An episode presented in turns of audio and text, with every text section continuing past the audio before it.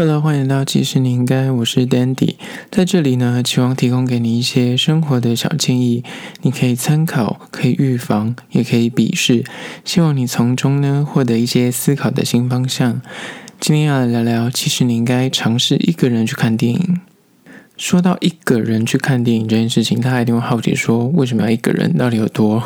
多爱孤独，或者是然后多没朋友？可是我今天就是来举例一下，就是为什么要一个人去看电影。首先，先来讲一下最近的电影市场，因为金马奖很像在十一月底就会曝光，最近有很多国片其实都还不错，就顺便推荐给大家。像今年有蛮多厉害的国片，我觉得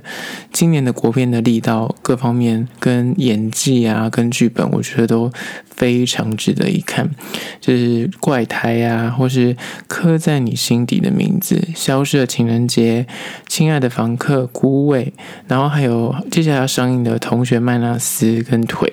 怪胎呢，就是比较偏那种，我觉得它的拍法蛮特别，它是用 iPhone 拍的，然后它是以正方形的。有点像那个 IG 上面的那个，然后他们的涂鸦板这样的形式去做拍摄，那后面会做一些变化。然后他的故事是比较主打那个 OCD，就是强迫症的一个爱情故事。我觉得他这个故事有让我意外到，就是我进电影院之前，我本来抱持的心态可能就是一个，嗯，然后可能会讲一些小情小爱的东西。可是我觉得他后来的深度是有让我惊艳到，所以这部我觉得蛮推的。然后刻在你心底的名字，它算是今年非常热度很高的一部片吧。然后是一部同志电影，然后呃是曾敬驊跟陈昊森都是算新人，可是我觉得这部戏算是我觉得有画下一个里程碑，就是在同志电影上面，它票房目前应该是今年度。票房冠军吧，我都没有记错的话，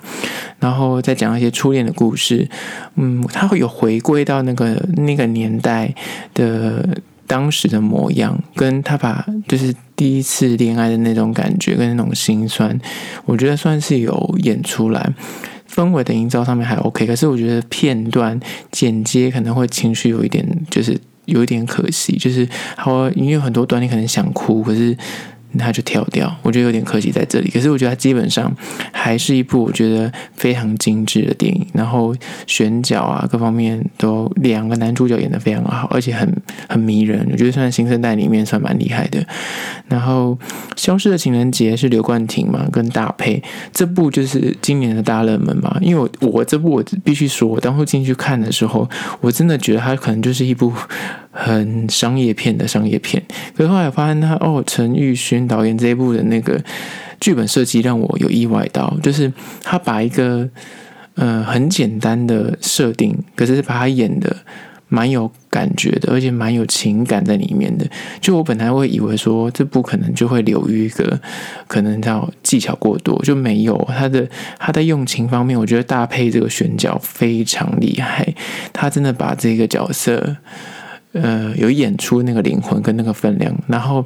黑佳佳就是那个女配角，我也觉得她真的是画龙点睛，然后吸引到一些宅男市场吧，或者是一些男性市场。然后刘冠廷就是不过不是，他就也就是演技上面非常的到位。然后当然，我觉得他这个角色有个大家就会讨论议论点，说因为他这个角色在那个设定里面啊，就是可能乍看之下，如果你看这个电影，因为他长得很帅，所以你会觉得哎，这样很成立，蛮感人的，很迷人。可是如果换成另外一个人，就是他会说这个角色很像有点变态，就是有点嗯，就是大家会对这个角色的定位有点问号。可是那是因为刘冠廷演，所以大家可能就会放过放过他这样。可是我觉得他的本跟他的拍摄手法跟他的剪接，我蛮喜欢的。然后尤其他在拍一些台湾中南部一些地层下陷的风光，我觉得把他拍得非常好看，很有那种日本电影的感觉，就是那种日本小电影。然后可是他就是。把台湾的那个地方的美感都拍出来，我蛮喜欢的。再来是《亲爱的房客》这这部电影，这部电影呢，我觉得它的深度蛮够的。就是我我看的时候，我进去看的时候看预告的时候，其实我就有预期它是一部应该会让人蛮感动的电影。然后我看完之后，我发现它的结构非常完整。然后，呃，男主角莫子仪。他把那个分量演得非常够。如果他没有那个演技去撑那个角色，很可能就会被陈淑芳给整个拉垮。可是他跟陈淑芳在里面的那个势均力敌，跟他完全没有输。然后两个人就是在那个里面真的会哭死。如果你对于那种情感面你比较容易感动的人的话，这部片我觉得它有很多很细节。然后莫子怡的那个表演非常厉害，在一些很细很。很枝微末节的一些小动作跟表情、微表情，他都控制的非常好。那这部片它主要是在讲，嗯，就是一个神秘的，为什么住在他楼上的房客，然后会照顾那个老人家跟小孩子，可是跟他明明就没有血缘关系，为什么这个楼上的房客会对他们这么好，百般的照顾他，可是他一直没有。跟呃，就是不是他们的家人，也没有得到他们的谅解，那为什么呢？那这是留在你去进戏院去看。然后再一部是《孤味》，《孤味》是讲一个也是陈淑芳哦，陈淑芳今年真的是我真的佩服他，他在这两部戏的跨度跟角色都是一百分。他在《孤味》里面，我真的是给他满分的表演，他应该是我我应该是会投他金马奖最佳女主角，因为他在这部片里面真的让我哭翻呢，就是他有太多感。动的点，这部片大概从前半段的时候就还在铺成一些很细腻的东西，尤其是如果你家，呃，就是女生居多的话，或是你家可能你家中长辈有一些女性，可能她们过得比较辛苦，你看这部片的时候，你就会有非常。感同身受的感受，然后陈淑芳在里面，因为她演的是一个算是单亲，然后养活嗯三个女儿，对，养活三个女儿，然后的一个单亲妈妈，然后再讲说最后面她的那个老公就是在年轻的时候离开，就是抛弃他们，然后后来在最后面回来，等于是往生之后又回到他们家，然后女儿跟她妈妈的态度在讲。孤味，孤味就是孤独的滋味这件事情，我觉得这部片就是女生看应该都会一定要带卫生纸去看。然后我我很喜欢他的这个本，可是很多人都说这个本跟他电视版有点接近，可是我觉得无伤大雅，因为我觉得陈淑芳在里面演的在，她真的是台湾的那个。树木希林就是一个日本很资深的，都演妈妈角色的女演员，就是一出来就是你看到她的戏，就是会想哭。我觉得陈淑芳在这部戏就做到那个明显那个点，她那个导演很很刻意的，我看他的专访有在说，他刻意在那部片的前 maybe 三分之二吧。就是再痛苦的戏，或者是再难过的戏，他都告诉陈淑芳，你不能够落泪。他在那里面就是一滴泪都没有哭，可是那个情绪浓到让你觉得他就是坚强到一个不行，所以就是很容易让你就泪崩。就是我觉得女生一定要看这部片，蛮推荐的。接下来这一部是《同学麦纳斯》，因为它还没上映，所以我现在还没看过。可是他的上一部是。大佛普拉斯这个导演的的新作，然后他是讲四个中年男性在讲他们那中年危机的故事，然后光是这四个男的配在一起，我个人就觉得蛮值得一看。有刘冠廷、纳豆，还有郑人硕跟施明帅。施明帅是之前有演《我二》的男配角的一个医生，对。然后我觉得他们这四个人在预告里面其实就非常的那个节奏就抓的蛮好的，我很期待这个故事。应该是如果你是然后二三十岁，你可能就会蛮有共鸣。在讲四个中年男生的故事。最后一部是腿，是桂纶镁跟杨佑宁在讲一个。嗯，那是意外失去一只腿的，然后的故事应该是蛮搞笑的。然后我觉得他的这两个人搭在一起的火花也蛮有趣的，是因为我还没看过，所以无法评价。然后我哦，再推荐一部那个也是金马奖也入围蛮多项，叫《幻爱》，可是它是香港电影。我觉得这部片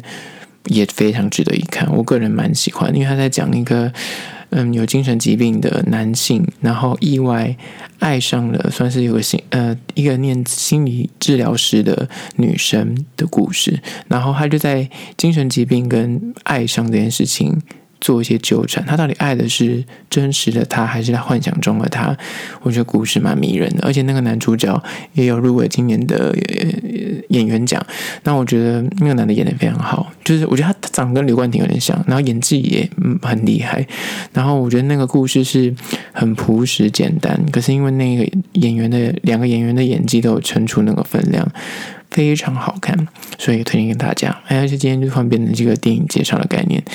好了，回归到为什么你要看电影这件事情，为什么刚刚讲这么多电影都是我自己一个人去电影院看的？我个人觉得，如果你去电影院，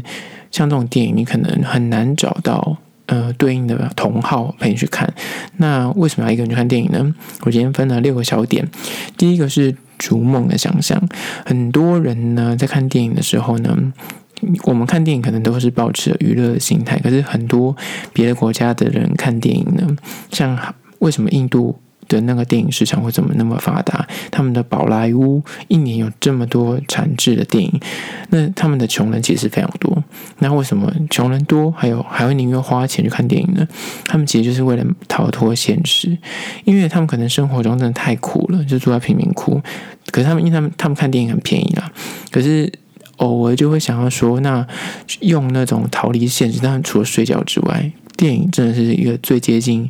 梦幻跟现呃逃离现实的一个地方。你可以变成各式各样的人，你可以变成大明星，你可以变成英雄。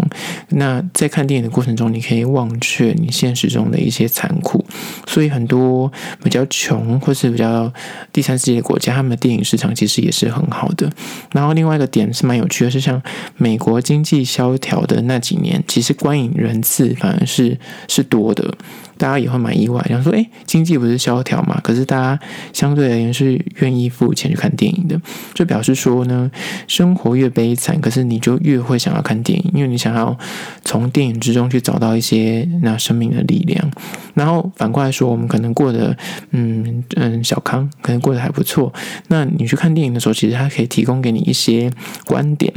然后看见别人的人生，因为你可能你要一个人，你的人生可能就是大概就是这样子，你不开可能有什么大起大落，不太可能就像电影里面演的，就是你然后会那转角遇到爱，或是被追杀或什么之类的。那我觉得花个两三百块去。看到别人的人生，从中去学习到一些经验，而且那个可能是书本之外的另外一个选择。因为有些人不喜欢念书，那你如果喜欢念书，当然那是一个选项。可是声光效果那又是另外一种呈现方法。所以我觉得花个两三百块去看一部电影，我觉得非常值得。然后为什么这个东西是重要的呢？因为我觉得对一个人来说。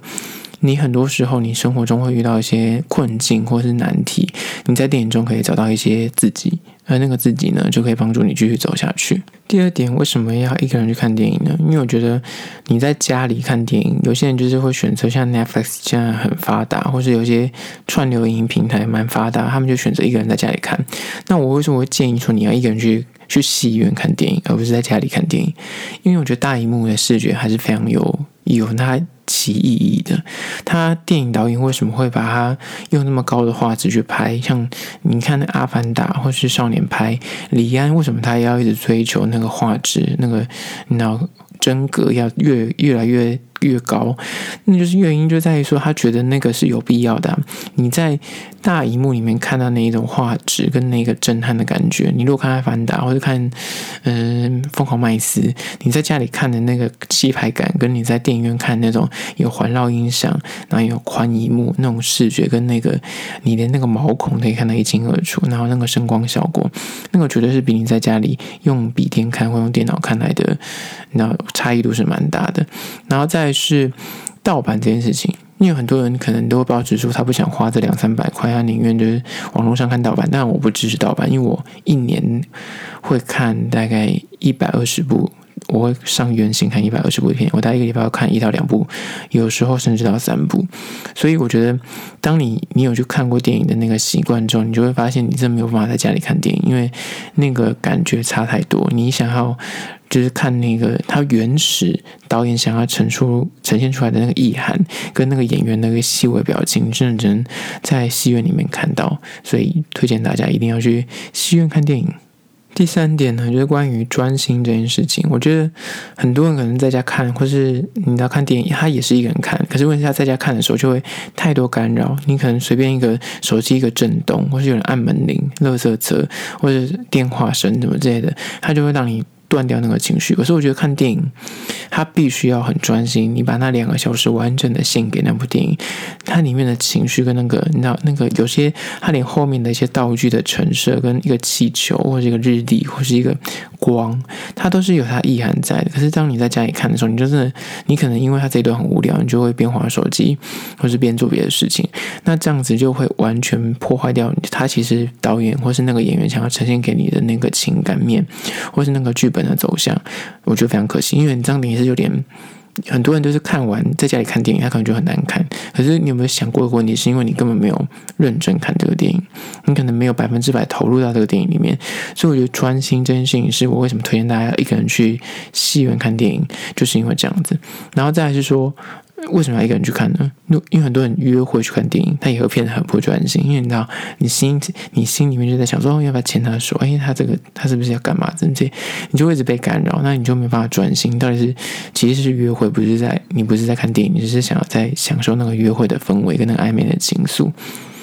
然后再来是很多人跟朋友去看电影，跟朋友看电影，很多人说这样不是很好吗？就不会很孤单。他一个人去售票口买那个电影票，真的。耐不住寂寞，觉得要讲出一个人，就觉得算了，那就放弃。可是我觉得跟朋友去看有他的好处，可是我觉得有些朋友就是他，你有些会看到睡着，那就会让你很干扰，或者是他会是爆雷，很多人就很喜欢在你旁边耳边说：“哎，我给他点下点去怎么样？”或是“哎哎哎怎么样？”就问剧情，那你就会让你觉得。你就会断掉，你就会没办法投入在那个剧本里面。我觉得这样也蛮可惜的。而且还有一种看鬼片或是一些动作片，有些人就会拿大笑，或是那种就是被吓到，他摇晃很惊很惊讶那种，就他的反应也会影响到你的观影反应。那我觉得，如果你想要真的好好的去看一部电影，应该是有机会的话啦，就一个人去看，你才能够真的全身投入到那部电影跟你自己的对话里面。第四点呢，就是关于说，你可以选片，你你想看什么就看什么，你好片烂片随你看。因为很多的时候，如果你跟你的朋友你要揪团去看，你就会拿乔那个档期，或者乔说，哎，这部你要不要看？哎，那部我看过，好吧，那我们看别部。然后或是跟你的另一半去看，那可能到男女片单会不一样，或是你们可能有一些类型上面的。喜好不一样，那你就会因为这样子而就看不到你想看的电影。然后再还另外很大的点是，你就永远看看不到首轮电影，因为就是你还是乔时间，很多时候就是为了揪。就朋友或者等朋友，有些可能会等到那种已经下片都看不到。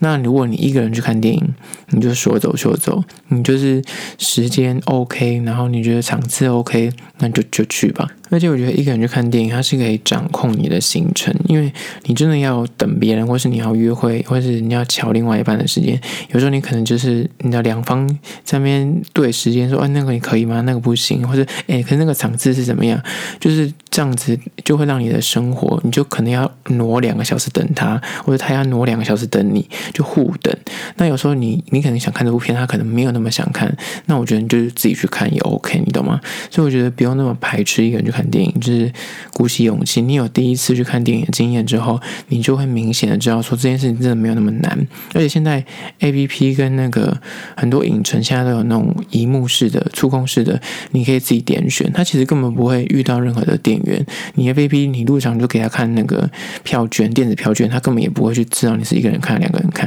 而且我觉得很多时候，你想要看那种电影是，就像什么《复仇者联盟》，你就是想要看首轮的第一场，你想知道赶快知道剧情。那如果你还在那边等别人，那我觉得真的那个心会揪着。如果你真的很想看那部片的话，那就去吧，一个人去看这样。第五点呢，就是你可以宣泄情绪，融入剧情，然后再搭配刚刚的第四点，好片烂片随你看这件事情。就是很多时候你看一些片，你真的是为了抒发情绪，那个议题可能是你喜欢，就像是我刚刚讲孤味这件事情，那个部片就是可能适合女生去看，然后就是抒抒发情绪，想要大哭一场这样。然后或者是你最近可能刚好低潮或失恋，你想要看一些浪漫爱情电影，然后去修复一下，疗愈身心，可能也不好找找朋友去看，因为可能你会。你自己有意识到你可能会大哭，那你自己去看，其实你就可以没有不用管别人怎么想，你旁边那么做陌生人，你要怎么哭，没有人会理你，所以就不用顾形象。那你跟朋友去看呢，你可能连大笑，或者你跟另外一半去看，你可能连大笑，或是你觉得你知道很无聊，那你都不能表现得太明显。所以我觉得那个那个不对啊，你看电影应该是享受那个当下。我觉得看电影这件事情是大人的迪士尼，你知道吗？因为小朋友去迪士尼就会很开心，可是那个开心是他发自内心的开心，他不喜欢就会不喜欢，他喜欢就喜欢。我觉得看电影也是这样子，所以你必须要很诚实的面对你在看这部电影，到底你是喜欢还是不喜欢，然后投入那个剧情里面。但如果有时候那个剧情真的烂到不行，你要走，我就觉得那你也可以就就离场。如果你跟别人去看，你可能他会因为那个人他想去看，你就得要继续在那边。陪那陪笑脸，或是陪陪他一起看，那我觉得这样其实也不对。那如果一个人去看的时候，就不会有这个问题。再者，有些男生可能就是那铁汉柔情，他就是他本身长得很粗犷，可是他就想要看一些小情小爱的东西，或是浪漫电影。那其实也没有不行，可是他可能跟朋友去看他，大家都想看什么变形金刚什么这些，他就不好意思说他要看那个别的部片。跟那我觉得你一个人去看，其实就不会有这方面问题嘛。然后更更不用讲，有些比较情色电影也不好找朋友去看。因为就会有点，